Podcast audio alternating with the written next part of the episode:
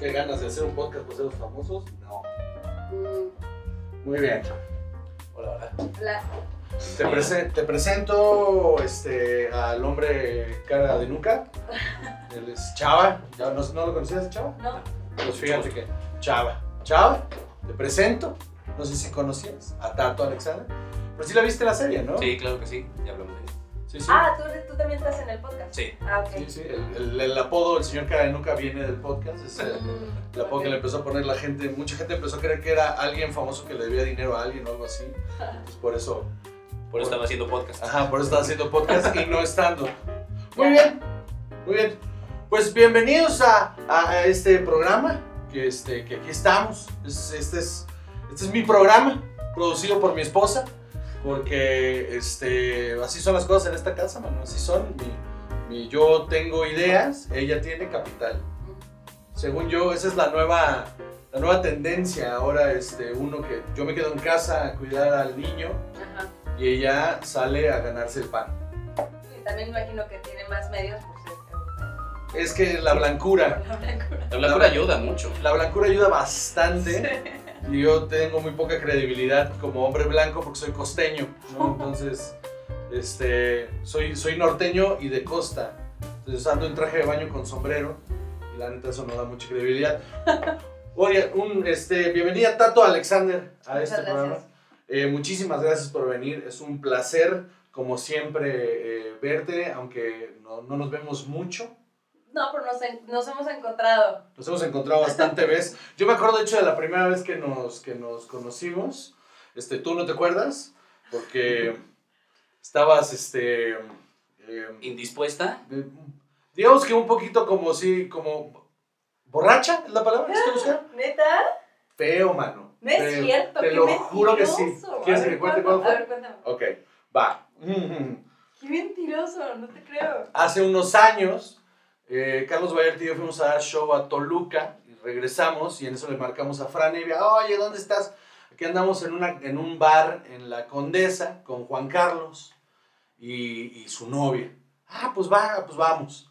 Y llegamos al lugar y estaba en efecto Fran, Juan Carlos, tú y otro caballero ahí contigo y tú y tu amigo estaban, pero, pero pedísimos. Sí, mi amigo, ¿qué amigo era? ¿No te acuerdas? No, güey, pues muy a huevo me acuerdo de ti, o sea. no, no me acuerdo, solo me acuerdo que de verdad sí estaban, estaban bien pedos. Y en eso como que, como que Juan Carlos, no, es cierto, Fran se empezó a poner incómodo. Y entonces empezamos a chingar a tu amigo. Y tú te enojaste con Juan porque no lo estaba, porque no estaba defendiendo a tu amigo. Y mira, Sí suena mi relación en ese fue y dije, qué mal me cayó esta vieja, güey. Espero no volverla a ver. Y luego ya te volví a ver y me di cuenta que solo estabas teniendo una mala noche. Seguro estaba emputada con Juan Carlos. Y mira- Yo me la viví emputada con Juan Güey, yo nunca he tenido una relación con ese güey y me la vivo emputado con él. O sea, no, lo entiendo perfectamente. Wow, o sea, ¿sabes qué? No me acuerdo, pero sí me suena, ¿sabes? Sí, ¿en qué bar era? Eh, esposa, ¿te acuerdas en qué bar era? Por la chilanguita, esto, no, chilanguita, No. por los que están por Nuevo León, las mezcalerías. Una mezcalería pequeñita al lado del Chopin, de la sala Ajá. Chopin.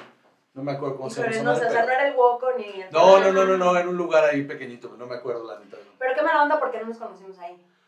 No, No, nos conocimos en el Foro no, o Shakespeare. sea, a ver, nos vimos en el Foro Shakespeare varias Nos veces, pero conocimos en el Foro Shakespeare. conocer es tener una Y de una conversación. manera más digna y profesional. Ah, bueno, sí, o O sea, sea, tú estabas es haciendo tu trabajo, yo mi trabajo, y los conocí a los siete machos como, como profesionales. Pero eso fue como en conjunto y fue como de, ah, mira, ahí está, con mucho gusto. Y cada quien en su trabajo, estábamos ocupados, no tuvimos tiempo de, de, de convivir, ¿no? Pues no. Pero cuando tuvimos chance de convivir, chava, ah, qué chulada.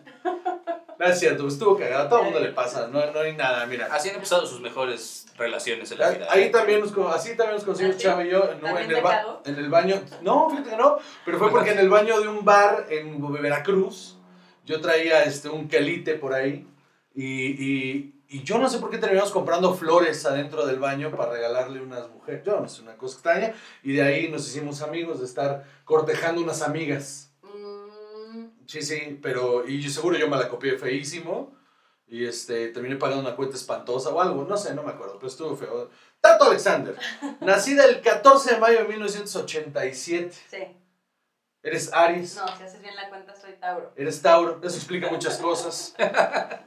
No sé, no sé nada, no sé nada de astrología, güey, nada. El, el Aries Pero- es antes, el Aries es en abril. Ok, pues esta fue la producción la que me dio estos datos. Híjole. Este, no quiero dejar a nadie, este, pero producción es mi esposa, ¿no? Entonces, bueno. El mismo día que tú, cumplió uno de los genios más grandes de este planeta, que fue George Lucas. ¿Tienen, ¿Comparten cumpleaños? Oh my god. Comparten cumpleaños. Y encontramos un dato muy curioso del día de tu cumpleaños. Fíjate, en 1610, Ujú. en París, François Ravaillac, ¿lo dije bien? Ravaillac, ajá. Eso, Ravaillac. Apuñala y mata a Enrique, ¿qué? Este, cuarto, Enrique IV. Y sube al poder Luis XIII, man. Es que los números romanos le cuestan trabajo. Pero feo, Luis Trete. feo, Luis XIII.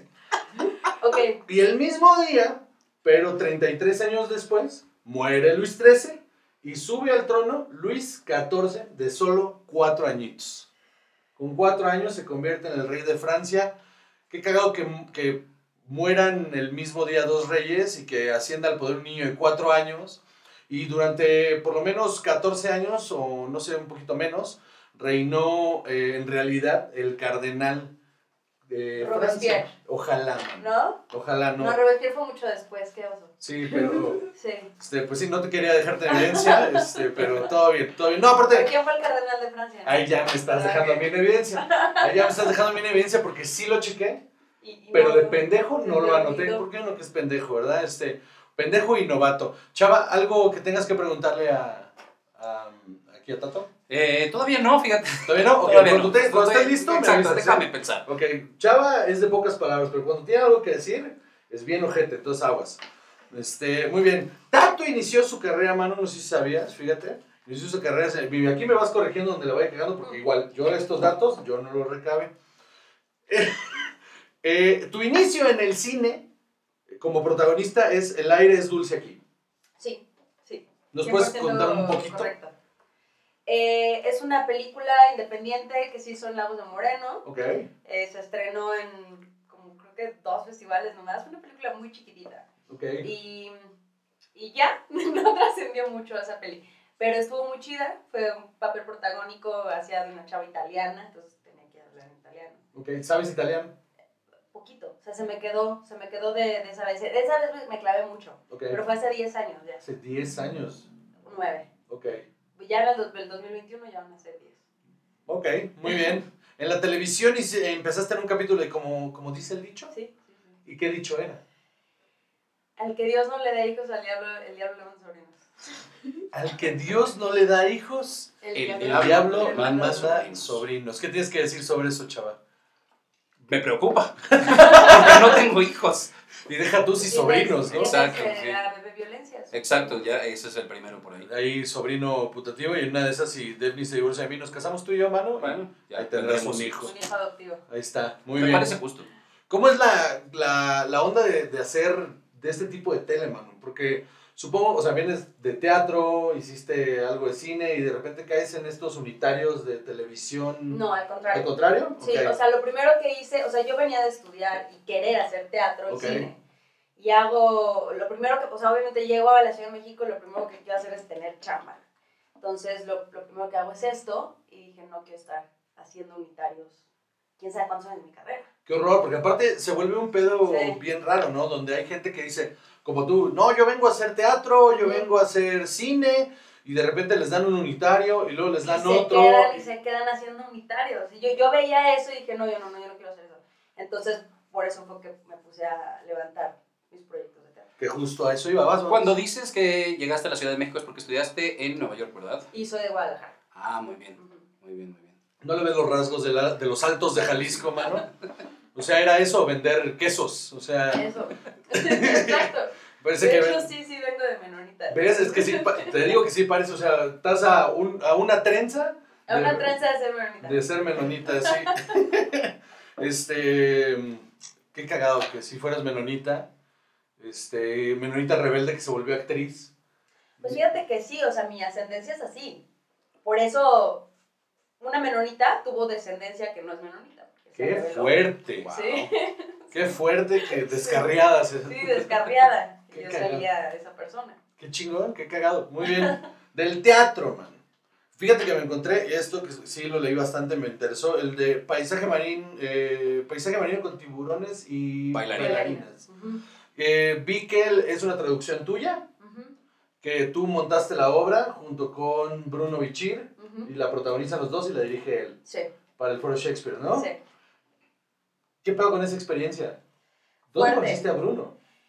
Fue rarísimo. Haz de cuenta que llego a la Ciudad de México yo, de Guadalajara, eh, y yo sin conocer a nadie, no conocía a nadie. A nadie, nadie, nadie, nadie. O sea, tengo una tía aquí que vive, vivía, no sé, todavía me sé los, los estos lugares que están lejos del, del- De la ciudad, estás muy buena como para andar por allá. Una amiga me dijo, yo soy de Interlomas y yo, ¿dónde está eso, güey? Llevo 10 años. ahí". Neta, nunca has ido para Interlomas, no mames. O sea, Probablemente sí, pero o sea, o sea, no sé, no sé de esas cosas. Y mi tía era de por allá, o sea, bueno, no era de por allá, de Guadalajara. vivía por allá. Y, y ya iba a su casa a lavar ropa, o sea, no, un tema así muy precario, ¿no? Muy de, de foránea que se ven acá. Este, y tenía un disque blog yo, Ok, y hablaba de David Mamet, hablaba de teatro ok. en general, o sea, como de mis reflexiones sobre teatro, ¿no? Mis 23, yo muy intelectual. Y, y subí como dos artículos sobre David Mamet, que es un autor que yo admiro mucho. Sí, señora. Y de pronto estaba yo en casa de un novio, eh, porque me fui a vivir con un novio que, que tuve. Este, dos meses estaba ahí, me quedé ahí viviendo con él. Y, y tranquila, yo, o sea, no tenía ni celular, tenía un celular Nokia y yo, yo muy tranquila desde con mi carrera. Estaba levantando paisaje marino porque fue cuando, cuando dije no quiero hacer unitarios, quiero levantar teatro. Entonces pensaba levantarlo con este güey porque era director de teatro. Ay, caray, ya. Esas Pero- relaciones.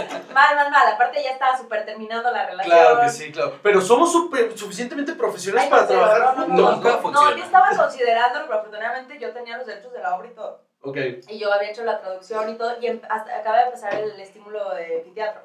El primer año, en el 2011. Entonces estaba yo juntando mis papeles, bla, bla, bla. Y de pronto este, voy hacia mi celular, que nunca lo pelo, era como la una de la tarde. Y veo así mensajes de texto, mensajes de voz. Y el mensaje de texto era: Hola, soy Bruno Bichir. ¡Ay, ajá, güey! ¡Ay, ajá, güey!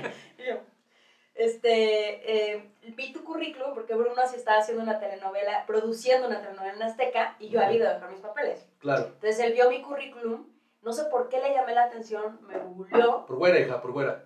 No, no es cierto, es cierto, es cierto. Por tu Pero currículum, por tu currículum, por tu Pues currículum. no sé por qué, porque pues no tenía tanto en, en ese momento. Ah, Pero está interesante que estudiaste en Nueva York, que, que pues hiciste tu peli independiente. Al final, sí, sí, dime si estoy equivocado, pero Bruno Chiro es uno de esos güeyes que, que se fija en, esas, en esos detallitos. Se, se fijan detallitos, o sea, porque por ejemplo no me casteó para esa telenovela. O sea, Ok. no hice ni casting, pero me googleó, encontró mi blog y como que le llamó demasiado la atención que haya escrito sobre Mamet, porque él había traducido una obra que se llama Oriana, que yo también había traducido, entonces fue una gran casualidad. Y Eso te iba a preguntar, también le hiciste con él, ¿no? Le, hice- le hicimos siete años después, o sea, nos conocimos así, porque él me dijo, oye, es que si quiero hablar contigo, porque pues yo produzco, y Bruno es una persona que levanta muchos proyectos, y me dijo, y se me hace que tenemos ideas muy similares, entonces te quiero conocer, y yo, ok. Pero aparte yo tampoco estaba muy enterada de, de la farándula mexicana, la verdad es que Claro. ni del cine mexicano, era muy inculta en ese sentido, o sea, porque yo siempre mis referencias fueron americanas. No te preocupes, estamos En el exactamente mismo canal. igual. ¿Sí? O sea, hay muchas veces en el podcast de cine donde nos dicen, hagan un, este, un, un programa del Indio Fernández. Y yo así de, pero sí sé, o sea, solo sé quién es. Sí. No, no sé cuáles sean sus películas, o sea, pero porque nos- nuestras referencias también son gringas. Sí, eso está mal, o sea, como que se hay que Sí, la educarse, verdad, sí, la verdad, sí. Yo sí me siento muy mal a veces en ese, en ese aspecto. Entonces, o sea, para mí Bruno Bichir podría haber sido Julio Bracho, ¿sabes? O Claro. sea, como que se me figuran igual, no sé ni quién era quién. No nada más a ti, eh, yo creo. Y te decir, si haces unas como con dos, tres che- chelas encima, sí, sí, ahí está Julio Bracho y es Bruno Bichir. Sí, yo creo que sí. Para mí era como, la gente que son como de dinastías, de familia, los Bracho también, como que no, no ubicaba yo. Y ya y nos vimos. Y, y ya, y, este, y me dijo, ¿qué andas haciendo? Y yo pues ando levantando este proyecto que, que pues acabo de traducir, quería hacer Oleana, pero justo la estaban haciendo eh, Irene Azuela y Juan Manuel Bernal. Me dijo, Ok. Bruno, yo también, es que yo traduje Oleana hace 20 años, no es cierto, porque no es tan vieja. Balconeando. Ya soy- Sí. me siento Pedrito sola ahorita. no, es que él y yo siempre tuvimos ese pique de quién, a ver, quién tenía más razón con su traducción. O sea, al final del día, Noliana, la que, que logramos hacer siete años después, ese fue el mayor peor. Ok. O sea, eran así discusiones de horas, horas, horas, horas, por una palabra. Qué chingón. Sí. Se logró algo chido, yo creo. O sea, con la traducción. Pero sí era así, que es que yo empecé antes con la traducción. Yo, no me importa, yo sé más. Sí, sí. Sí, Antes no significa saber más palabras, Bruno. Porque es un papel difícil, ¿no? O sea, es una obra muy compleja y como es puro diálogo, hacer una traducción de eso, imagino que es una labor enorme. Sí, es una gran labor porque David Mamet, o sea, es famoso por sus diálogos. Claro. Sí. Porque tiene un, un estilo muy particular, un ritmo, o sea, es- sonoramente es muy especial, como Aaron Sorkin. Cuando ves algo de Aaron Sorkin, te suena Aaron Sorkin. Es el, es el Súper escritor fan. favorito de, ¿Ah, de sí? Chavo. Súper fan, sí, claro. Y Sí. también de Mamet, sí, me gusta. Entonces en español había que conservar eso. Por ejemplo, mi traducción era muy, muy, muy naturalista y la de Bruno estaba rarísima. Pero sí hubo que, hacerlo una mezcla porque David Mamet tampoco es tan naturalista. O sea, hablan raro los personajes de pronto. Y, Claro. y, y- y sirve también, o sea, el texto sirve a la sonoridad. No, no. O sea, no, no solo que, que suene natural, sino que suene de cierta manera.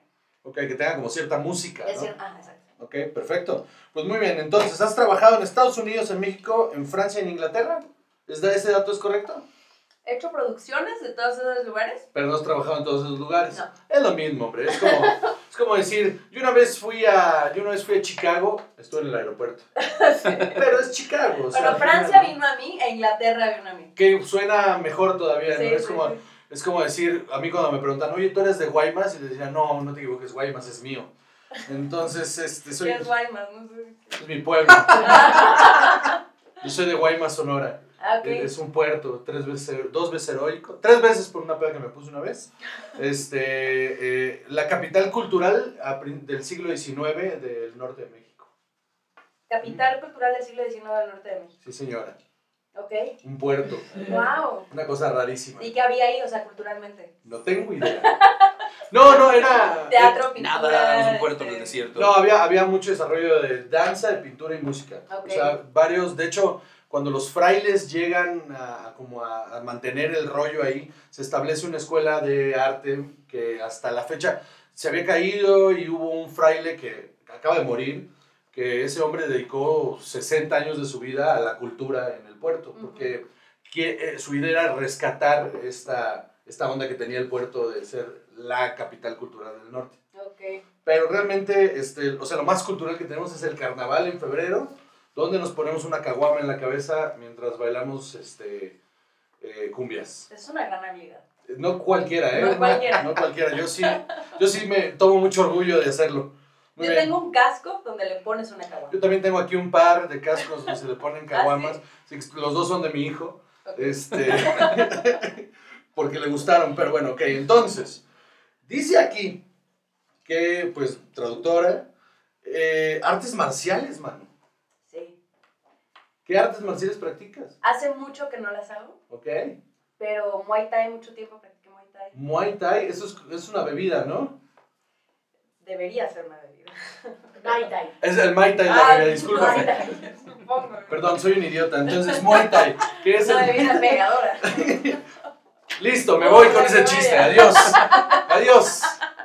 Adiós. Esa es la Yo- Yo barra. traigo la comedia, pero... Sí, ya vi.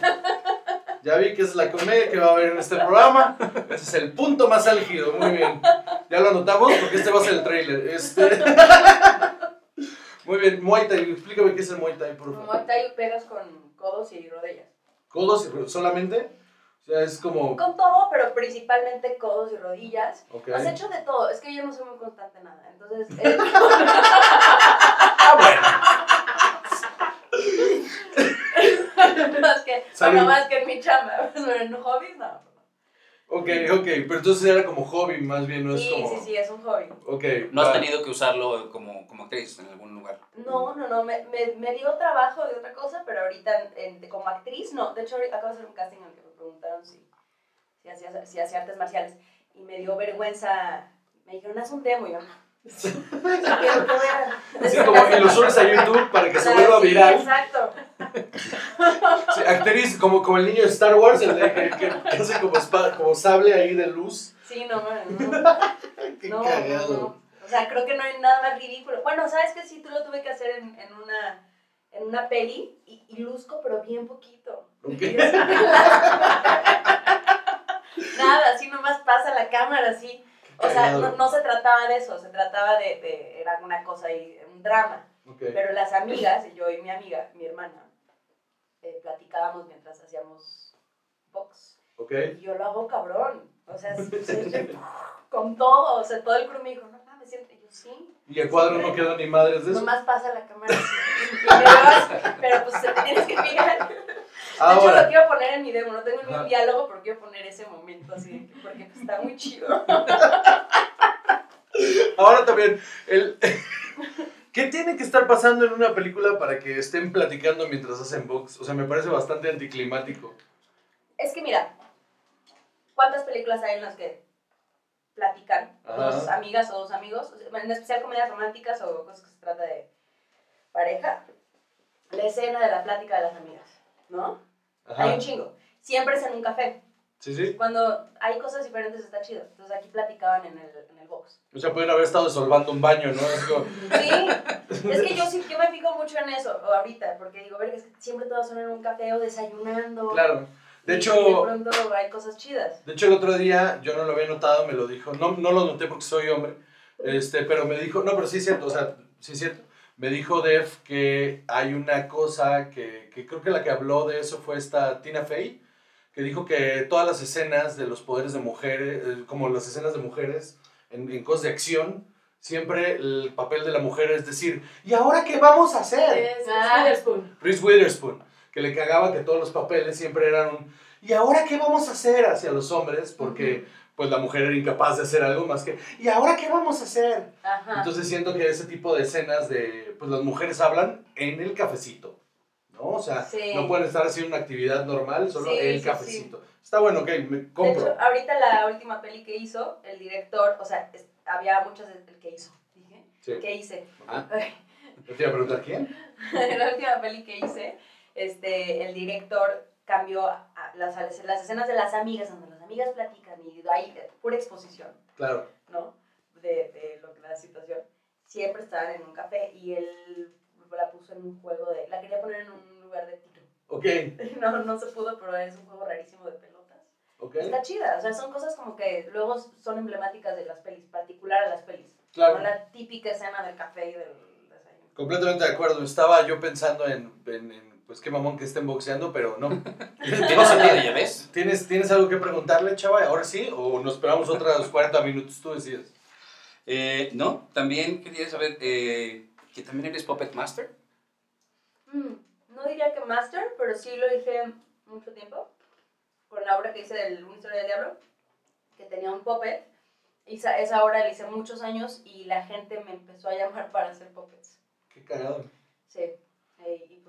Eh, y pues. ¿Y tú diseñabas tus propios títeres? No, no, no. O sea, por eso no soy puppet Ah, master. ya. Pero, pero, Nada más los manejo. y otra vez, ¿cómo, cómo entraste a hacer un- una obra en la que tenías que manejar un, un, un puppet? Pues fue la directora, Itari Marta. ¿Y Tari? Bueno, Ah, claro que sí, sí. sí, Un saludo afectuoso Un saludo a Itari Marta. Marta. Claro que sí. Sí, o sea, estuvo chido, me puso a hacer cosas que nunca se me hubieran ocurrido. Entonces, Chingón. Sí, y tuve que aprender a hacer eso. O sea, tuve que tomar varias clases para eso. Y justo ahí iba a entrar con lo de este, tu hijo, el conejo. Ah, El pues, señor el señor conejo. conejo. Un conejo trans. conejo trans. Cuéntanos un poquito de eso. Pues es que eso pasó este, en el 2014 que hice el- una historia del diablo, que es un monólogo. eh, el conejo se volvió algo muy fuerte en la obra y cantaba. Y de pronto, pues un día le hice varias canciones. Y, grabé un EP y todo. De, Qué chingón. sí. De hecho, canciones del conejo. A ver si no me equivoco, según yo, esa fue la época en la que nos conocimos. Exacto. Cuando Ahí tú estabas en el, en el foro pequeñito, el, Exacto. eh, en el de hasta enfrente, y nosotros, nosotros estábamos en el foro grande.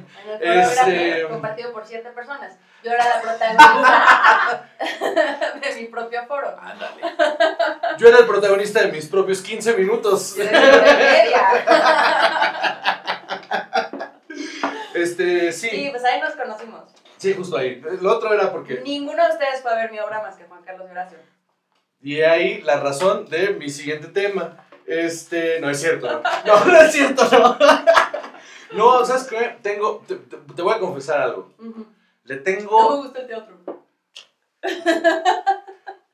le tengo escosor al teatro. No es que no me guste, es que he tenido malas experiencias. Sí, te entiendo. Entonces, muchas de las malas experiencias que he tenido en teatro, de repente como que me frenan ir a ver otras cosas, que aparte sé que me van a gustar y sé que van a estar buenas y que me han súper recomendado gente a la que le creo Sí, sí, sí.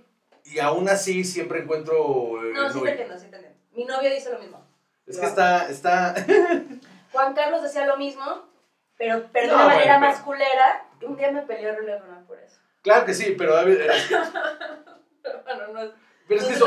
Pero el chiste es que sí es algo, o sea, mi punto al, al, al ponerte de ejemplo a mi novia Juan Carlos, Ajá. es que sí es, sí es un tema. O sea, de pronto la gente, el teatro de pronto puede ser muy, eh, que aleja a las personas, ¿no?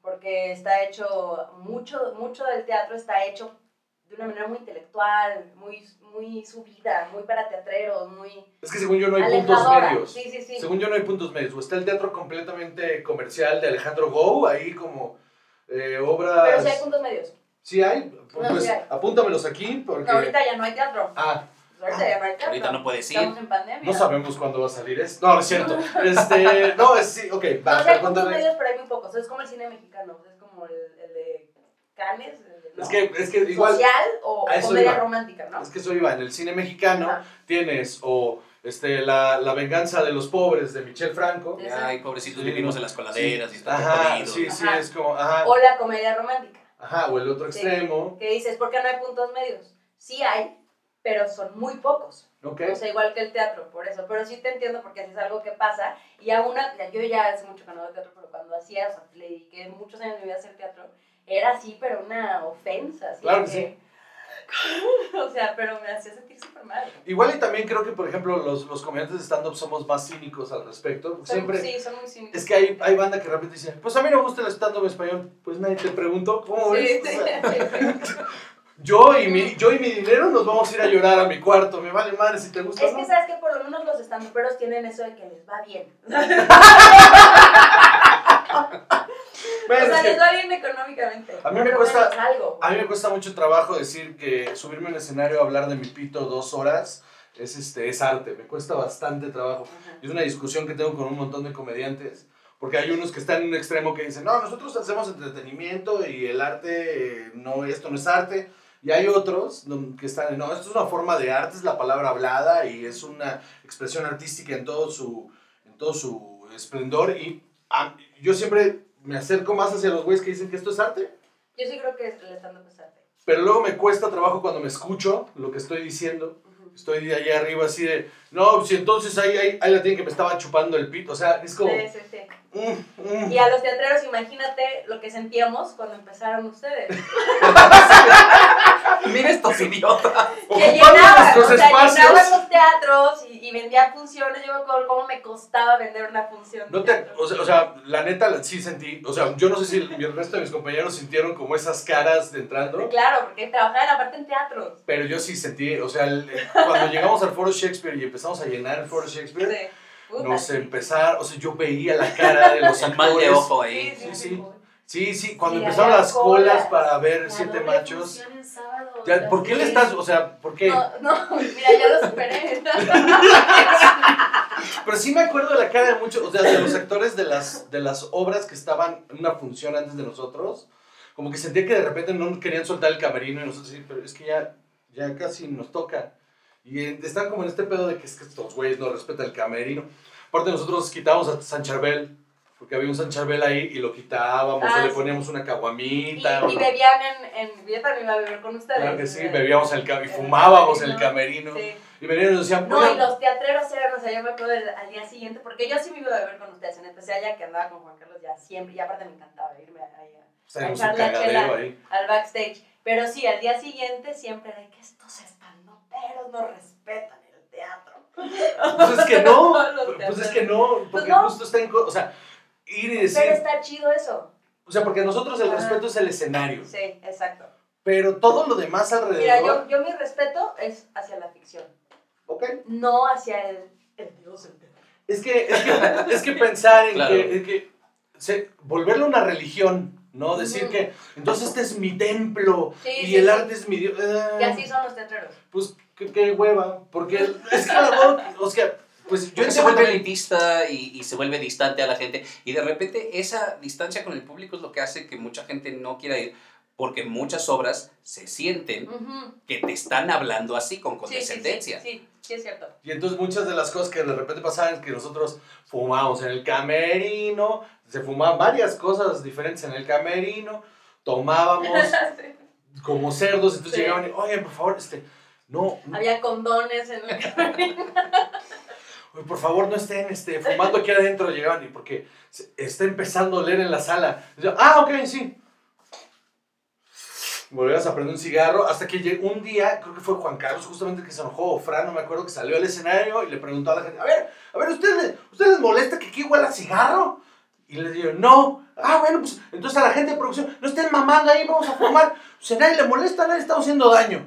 Entonces, eh, prendan su cigarro. Se volteó hacia los, hacia los, a- hacia los camerinos y me dijo, prende un cigarro, cobarde. Y yo, ok. Sí, vale, o sea, A es que vale sí, madre, la neta sí. A mí me libró mucho conocer esta perros. Oh, qué bueno que lo ves así. No, sí, pero a ver, ¿y por qué no? ¿Por qué no lo habría...? Porque ¿Qué somos, gente, malo? porque somos gente muy difícil, ¿no? O sea, sí somos gente muy difícil de lidiar. Sí, pero yo que, yo que lo veo de lejos, o sea, yo, yo siempre dije, me caen mejor los stand que los actores. Ahorita, mis mejores amigos son actores, Ok. es la realidad. Pero, pero siempre dije, no, me caen mejor los stand porque sentí una liberación de todos esos... ah, o sea, esa mamaduría, ¿sabes? O Claro. sea, De repente por ahí nos dicen eh, teatro punk. ujú. Se me hace muy cagado ese concepto de teatro punk. Es como de, bueno, pues a ver qué sale, ¿no? Yo siempre les digo, no, esos son los impros. Que, que tengo un conflicto muy grande con la impro. ¿Tú has hecho impro o no? ¿Sí? Sí. Ok, tengo un conflicto muy grande con la impro. Y este es mi conflicto con la impro. Se supone que en la impro todo es lo que va surgiendo, ¿no? Pero ensayan, mano.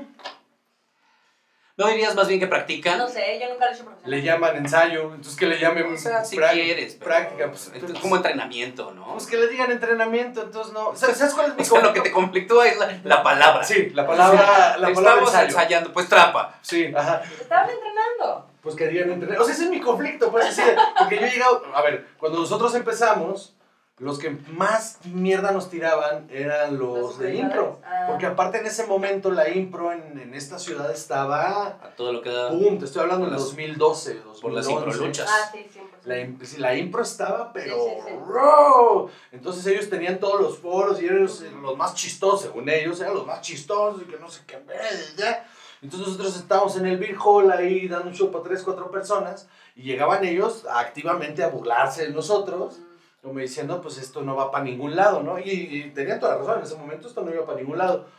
Y, y, y nosotros lo chingamos a ellos con ese pedo de que, porque por- alguna vez los escuché que agarraron el espacio del Beer Hall y dijeron, es que vamos a ensayar. Y yo dije, un momento. ¿Cómo que van a ensayar? Esto no tiene sentido, señores. Y entonces eh, tuvimos a te- empezamos a tener como esta rencilla hasta que la impro desapareció y nosotros nos volvimos extremadamente populares. Saludos a toda la gente de impro que se dedica a otra cosa ya. Pero no, no ha Este, desaparecido. No, desapareció, simplemente ya nadie la ve. No es lo mismo. ya nadie la ve. O sea, ese O espacio o hacen stand-up o lo intentan, ¿no? Que es diferente también. O sea, el... O, bueno, mira, la mayoría de los improvisadores son actores. Sí, sí, muchos de ellos son actores. Estoy chingando, realmente. No, muchos de ellos son actores y, y, y entiendo, entiendo por qué fue la decaída del, de la impro. Porque empezaron a experimentar demasiado, no con, el, con, no con el formato, sino con la experiencia del formato. O sea, impro lucha, impro terror, impro tu mamá en calzones. Entonces de repente era como, "Mm, están haciendo lo mismo, pero se llama diferente. Esto... Sí, y, y también es, en México es muy teatral. O sea, está, como son actores y son actores de teatro la mayoría, eh, es algo muy, a mí me gusta mucho. Hay gente muy buena y muy, muy, Muy, muy, muy chistosa. Pero es muy distinta a la, a la impro gringa. Claro. Pero aquí, por ejemplo, el, el diente, el, el- el diente está cabrón, o sea... Alguien te salió de ahí. sí, también este... ¿Quién más he visto? El Chaparro es un gran, es un gran impro, eh, Piolo es un gran impro. O sea, hay gente muy, muy valiosa en la impro, se los, se los puede entregar. Eh, podemos... eh, eh, vamos a un corte, ¿no? Vamos a un corte y retornamos. que un día estaban, eh, que, que se habían puesto hasta el Ok. ano, tú y. Juan, y que en la noche se fueron a dormir y que en la mañana este, se despertaron y que, que Juan se cama. Ok. Esa fue, la, esa fue la historia. Entonces yo me cagué la risa, porque aparte me lo contó porque, ay, güey, está cayendo su madre. Estamos teniendo Espera, espera, espera. espera. una falla técnica. Me, me, me porque justo estábamos por ir a ver a Juan. Entonces como que me lo contó para que cuando llegara con él le dijera, ¿qué pedo, cagón? Ya, para que lo ya, chingara. Esa, fue, esa es la versión que tengo yo, Ok. ¿ok? Te, te puedo contar mi versión Pues al aire, no me la al aire. aquí. Sí, va. Va. Salvador, estamos de vuelta. Muy bien. ¿Estás feliz? ¿Estás contento? ¿Tienes, Estoy contento. ¿Tienes algo que contarnos? ¿Tienes este...? Algo que contarte. Sí. O sea, No, mucho. no, a mí no. Ah. Yo te veo todos los días. ¿Tienes algo que contarle preguntarle tanto? Siento que estás como cohibido, mano. ¿Por qué? Un poco, fíjate, me siento un poco fuera de mi elemento. ¿Te sientes fuera de tu elemento? ¿Por qué? es todo esto que está sucediendo aquí. ¿Todo esto que está sucediendo no te gusta? ¿Lo que No, está no, pasando aquí me atrás? consterna. No, pero es una, o sea, es un lugar. O sea, aquí está. Muy bien. De hecho, estamos aquí, o sea, lo rentamos solo para tener este, el programa de hoy con Tato y el día, o sea, el programa, el siguiente programa va a estar en otro lugar y así, mira. Presupuesto, mano, presupuesto. Mi mujer acaba de pedir un préstamo al banco para que podamos hacer estos viajes. Porque yo no voy a trabajar. A mí, ¿Sabes qué pasa? A mí no me gusta trabajar, mano. ¿Y eso? Pues es que, mira, te voy a decir, te voy a decir. Yo tenía este sueño de ser director de cine. Sí, era, era mi sueño. De hecho, me vine a la Ciudad de México a estudiar cine. Eh, estuvimos en la escuela, eh, Chava y yo estuvimos juntos en la escuela de cine. Y llegó un punto como que dijimos, "Güey, ya, ya no quiero estar aquí. De hecho, el día que nos salimos de la escuela, el director de la carrera nos lo topamos afuera, nos dimos de baja y nos topamos al director de la carrera afuera y nos dijo, ¿qué pasó muchachos? ¿Cómo están? Y dijimos, no, pues aquí este, dándonos de baja, ¿cómo ves? Dice, hombre, felicidades, que les vaya chingón. Y ese fue el día que dijimos, a huevos, lo estamos haciendo bien, vámonos de aquí. Y empecé a trabajar y, y pues es que el día que descubrí que me podía subir un escenario, ponerme borracho y decir tonterías, y luego me iban a dar dinero por eso, dije, aquí está. Esto ya no es El trabajo. no trabajo. Esto ya no es trabajo. Y la neta, de ahí decidí que no quiero volver a trabajar. No me gusta trabajar. Para mí todo esto también es, es mera diversión. Sí. Y mi mujer está muy enamorada de mí, por eso dijo, te pongo tus luces, te pongo esto, te traigo gente que quiere mi rey. Entonces, pues Ese es amor del bueno, ¿Qué, qué le, qué le das tú a cambio? A ver, ¿qué, qué sientes que aportas toda la relación? Pito. Harto pito, ¿verdad, mi amor? ¿Ves? Eso, pito. sí. O sea, imagínate qué tan bueno soy que me compraron luces, me pusieron, Te pusieron casa, te Sí, pusieron. no. tele, te pusieron. me pusieron casa, me dieron, me dieron validez. O sea, yo estoy bien. Te dieron validez social, eso es muy cabrón. Eso está cabrón, porque Sí. antes yo era una paría así espantosa social. Un, un, un, no, un, ¿Qué pasó? no, no, no, no por ti, no por ti. Según yo nos conocimos cuando yo estaba casado. este. No, por eso, o sea, como, como yo, o sea, yo también ya me siento con mayor validez social, ahora que vivo en pareja, ¿sabes? Claro que sí. claro que sí. tengo mis gatos, mis plantas, ¿no? Claro que sí, sí. Ya. Que no soy un- una vagabunda por ahí, pues. Lo aterrizaste perfecto, te voy a... Ahora, aparte de que nos conocemos, eh, tenemos, o sea, pues gente en común, ¿no? Gracias a siete machos, pues, tenemos ahí personas en común que, de entrada es un grupo raro de personas, o sea, ¿Estando peros? no solo los estandoperos, Siete sino machos. los siete machos, o sea, porque a ti te tocó en la primera La generación. primera, sí.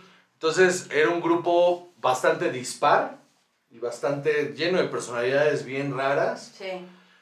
Y de esas personalidades bien raras, este, tú decidiste que lo que necesitabas en tu vida era dos de las más, este, De las más bizarras. de las más bizarras, no decir las peores, ¿no? Este,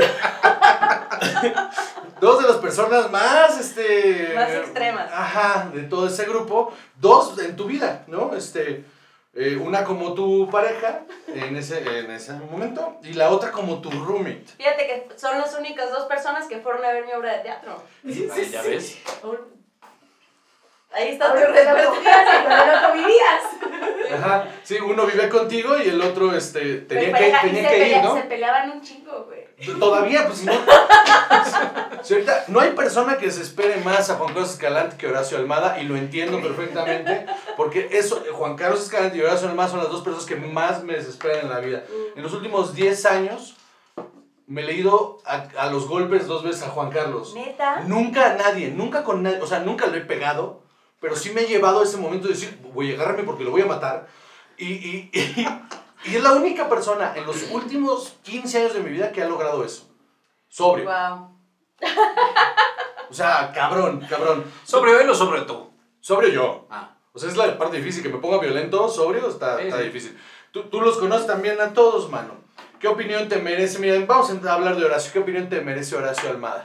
A mí me cae bien, pero es que yo creo que yo no he convivido con esa profundidad con él. Ya. A mí también me cae bien, ¿eh? A mí también Sí, me sí, cae o sea, pero bien. vaya, yo nunca he tenido un conflicto con él, nunca he hecho... No, no. No, yo tampoco nunca he tenido un me conflicto. cueste trabajo su personalidad, ¿no? Nunca he tenido un conflicto, pero es muy necio el cabrón. Es Ah. muy necio. Y tú viviste con él. Cuéntanos cómo fue esa maldita experiencia horrible. Fíjate que no estuvo mal. Horacio cocina, cocina muy rico. Nunca me cocinó a mí. Andas, ¿yes? Uh, Sí, Pero sí cocinaba. pero sí cocinaba. Y Juan Carlos le arruinó un sartén. ¡Ah, la pelea del El sartén! sartén fue, fue una ¿Cómo cama. arruinas un sartén? Pues lo rayó o algo así, pues que también Horacio es muy idiático. Y pues aparentemente lo rayó. Le rayó el sartén y le estuvo cobrando 100 varos un rato. Un buen rato. No, creo que hasta en su podcast, en el- así como que te vio, ¡ya págamelo! ¡Ya págame el sartén! Pero ese es, ese es- es que esas son las personalidades. Sí, sí, sí, esos son. ¿Cuánto tiempo duraste con Juan Carlos? ¿Podemos hablar un poquito de esa relación? Es que es alguien que tengo cercano, entonces está, está raro. Duramos un año, ¿Un año? un año, sí, nada más un año. Y después como que intentamos regresar, pero ya no jaló. Sí, qué, ra- qué raro. O sea, mira, cara, qué raro. es que...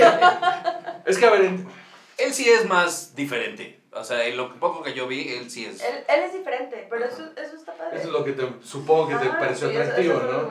Sí, sí, claro que sí, claro que sí. Claro que sí, por eso, por eso, por eso terminan casadas y embaucadas, mano, porque... Ay, qué diferente, tómala. Sí, digo, yo no llegué al extremo de ponerle carta y un set, y, y un set pero, pero sí de estar un año. Pero se proyectó, pues seguro se proyectó ahí un año. Qué cagado, Sí. no mames. Ay, Dios mío, es que sí, o sea, porque aparte no, no era solo lidiar con Juan Carlos, sino con su otra pareja, Fran, Fíjate que no conviví mucho con Fran. ¿no? No, no, y, y me caía mal y me cae muy bien. O sea, Fran me cae muy bien. De Sí, hecho, sí. Lo, lo he recomendado para varias cosas. Ok. Eh, y me caía mal. En ese momento te En caía ese mal. momento me caía mal por ser estando pero, pues. me caían mal los, la gente, los estandoperos, que les iba bien. por eso Juan Carlos me caía bien. Porque No le iba era... tan bien, no le iba tan bien en, Su, en ese entonces. su casa olía raro, nunca se me va a Su olvidar. casa, su casa olía muy raro. Este. Está cagado. No, y aparte, que- o sea, sí es un güey con mucho coco. Es muy inteligente, es un Sí. tipo muy inteligente. Sí, sí, sí. Y, que, y que usa muy bien su inteligencia. Sí, la neta sí. Entonces sí, entiendo el atractivo, de verdad lo entiendo perfectamente. Ahora, eh, yo supe por Fran una anécdota de, de cuando tú estabas en, eh, pues eras novia de Juan Carlos, en la que un día se pusieron muy borrachos y Juan Carlos se hizo popó en la cama. Que despertaron y había popó en la cama y que era de Juan Carlos. Se me hace muy buena onda de Juan Carlos que ande contando eso, Ajá, atribuyéndoselo a él mismo. ok. No, no sabemos qué pasó. O sea, Pero, ¿cómo no? Pero, pero, ok, cuéntame. Mira, Ajá. lo que, lo que a mí me pasó fue lo siguiente. Yo salí de bañarme un día en la mañana Ajá. y aparte también ese día había ido la señora que nos ayuda en la casa. Ok. Yo- bueno, yo sigo trabajando con ella. Y él también, de hecho, me cuenta. Te trae cuenta. Te trae chisme ahí. Me, cuenta, me cuenta, y Juanito eh, hizo tal y tal, y siempre se está muy escandalizada por la marihuana que fuma Juan, ¿no? Pero bueno, es muy chistosa. Pero bueno, en ese momento, pues, este, trabajaba con los dos, y, y tenía un bebé, y, y iba, lo llevaba. Ok.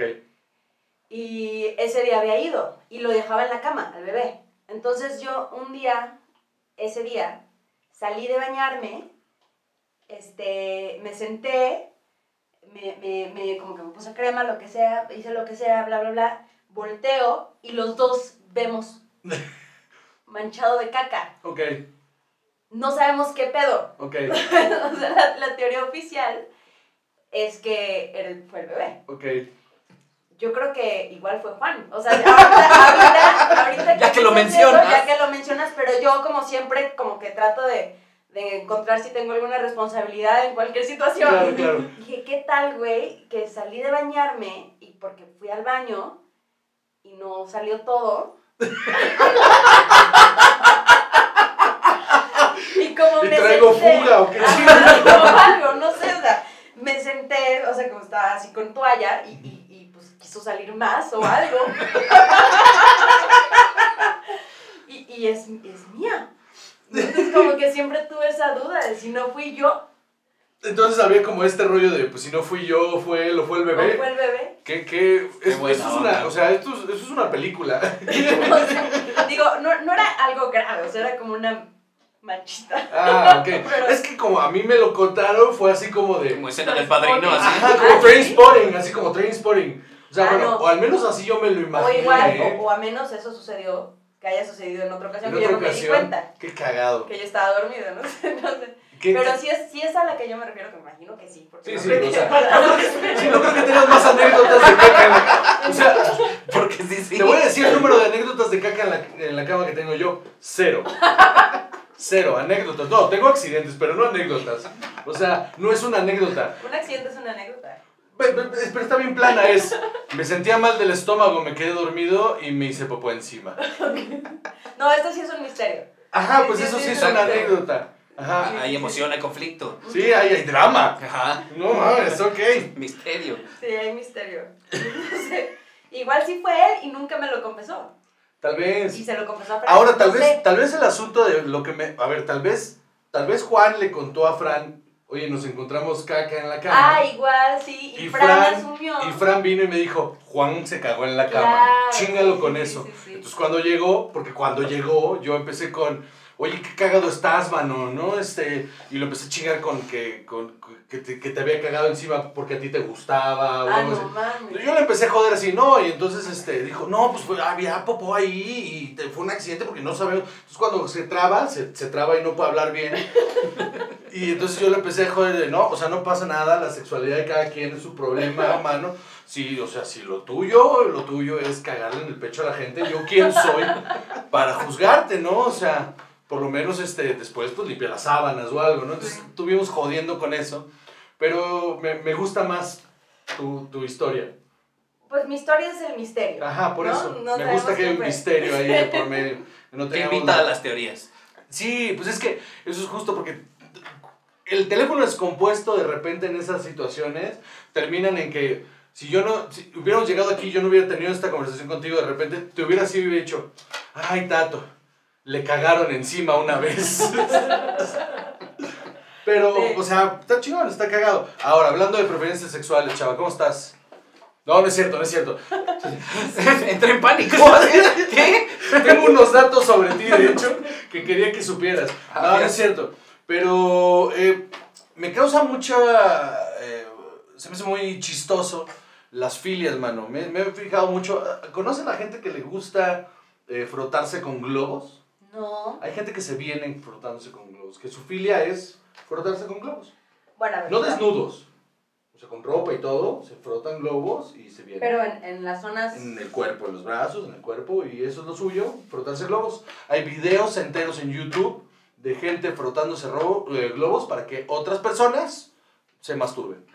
Te lo juro, te lo juro, No manches. te lo juro. Los globos, hay gente a la que le pone que, que, que están en multitudes y rozar con otras personas, no de manera sexual como tocarlos ni nada, solamente que mucha gente les pase por los lados y eso hace que se vengan también.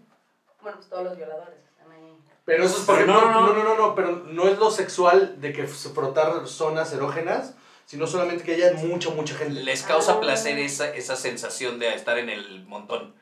O sea, hay un montón de parafilias Qué asco, extrañísimas. porque aparte sí. eso es asqueroso. Hay gente que le, que le pone Bueno, y mucho. la- Y la, caca, o sea, sí, sí es un tema. Es eso, ajá, la caca, el golden shower, este... El Golden Shower no es más asqueroso porque la pipí es, es lo más estéril que existe.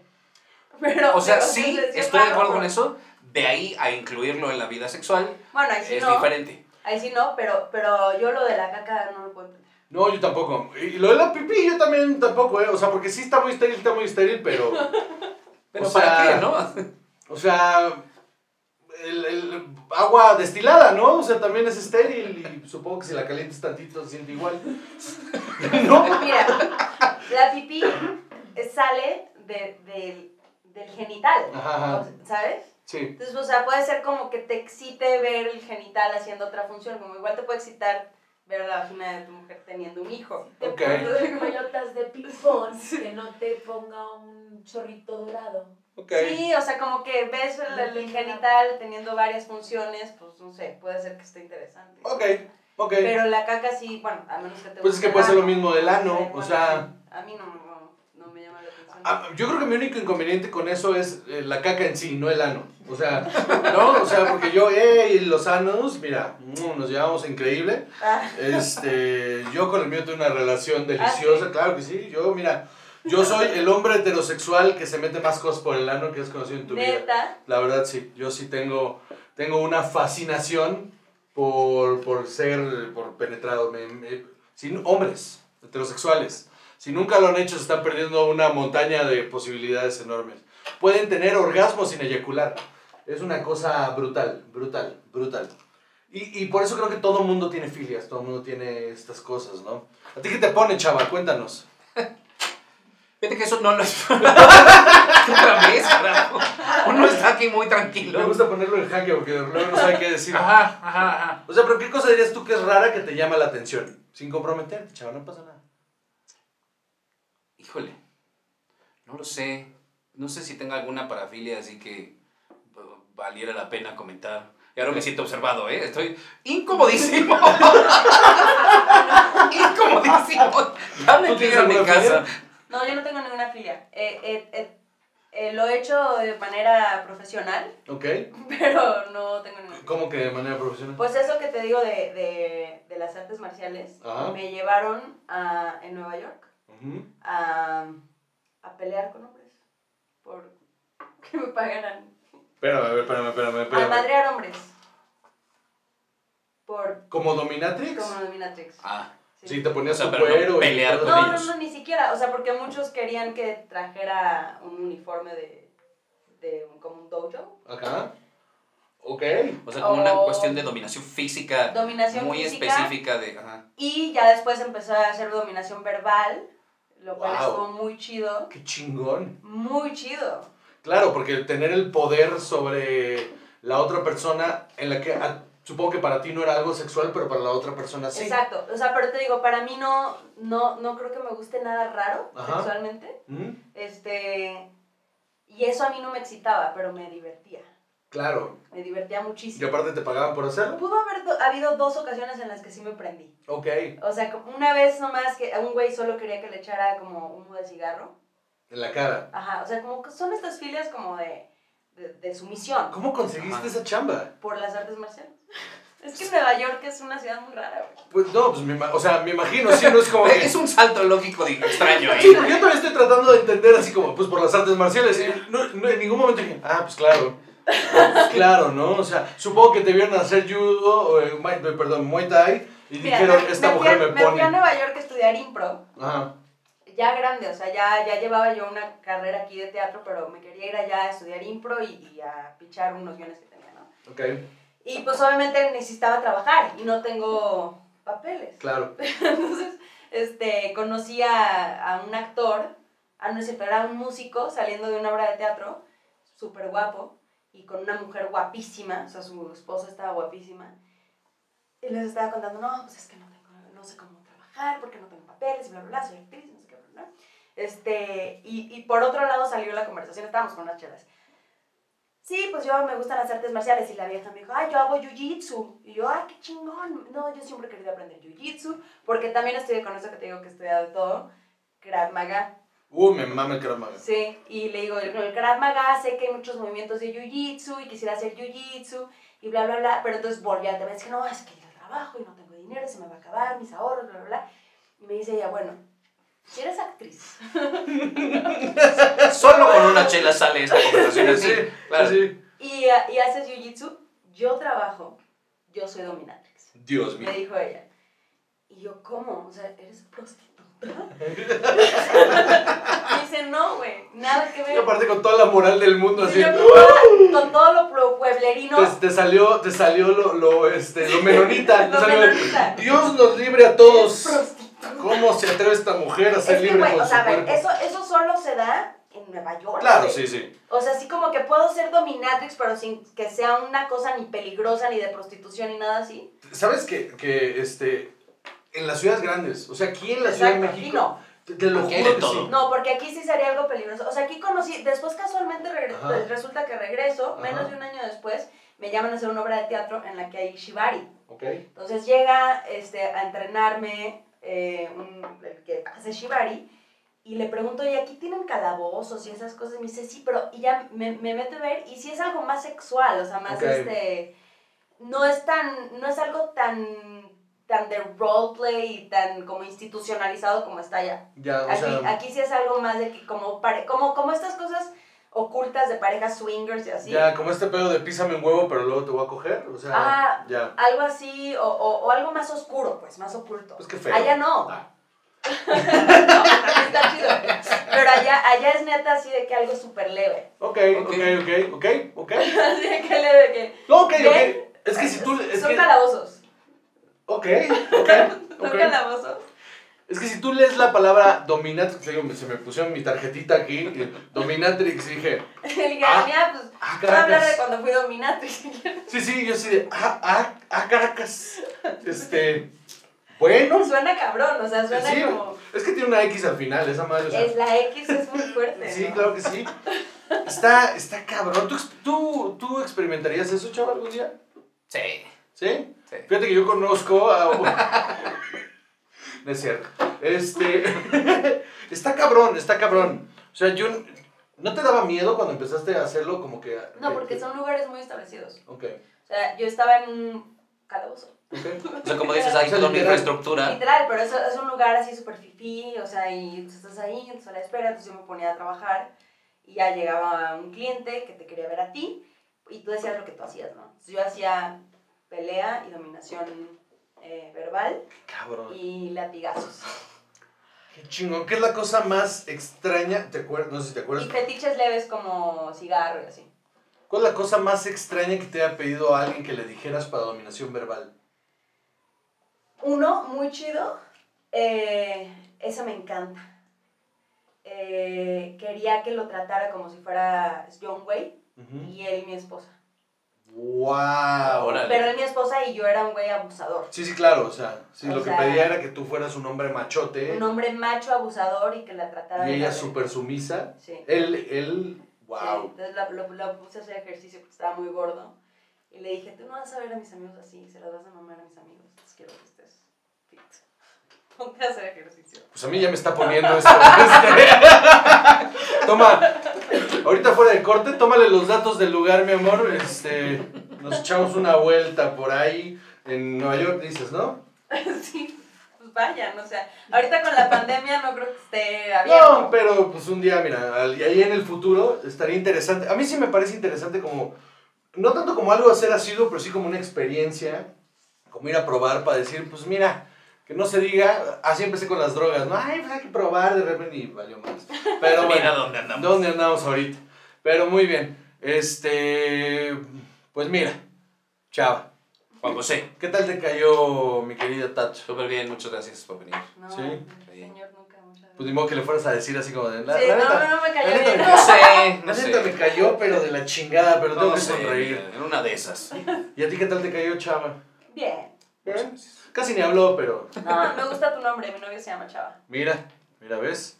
No te, que- no te pongas así, hombre. Se pone muy nervioso, se pone muy nervioso porque esto es, esto es una experiencia nueva para él, esto de Exacto. tener que hablar con gente sin que le paguen por. Eso es, Es una experiencia nueva Exacto. para él.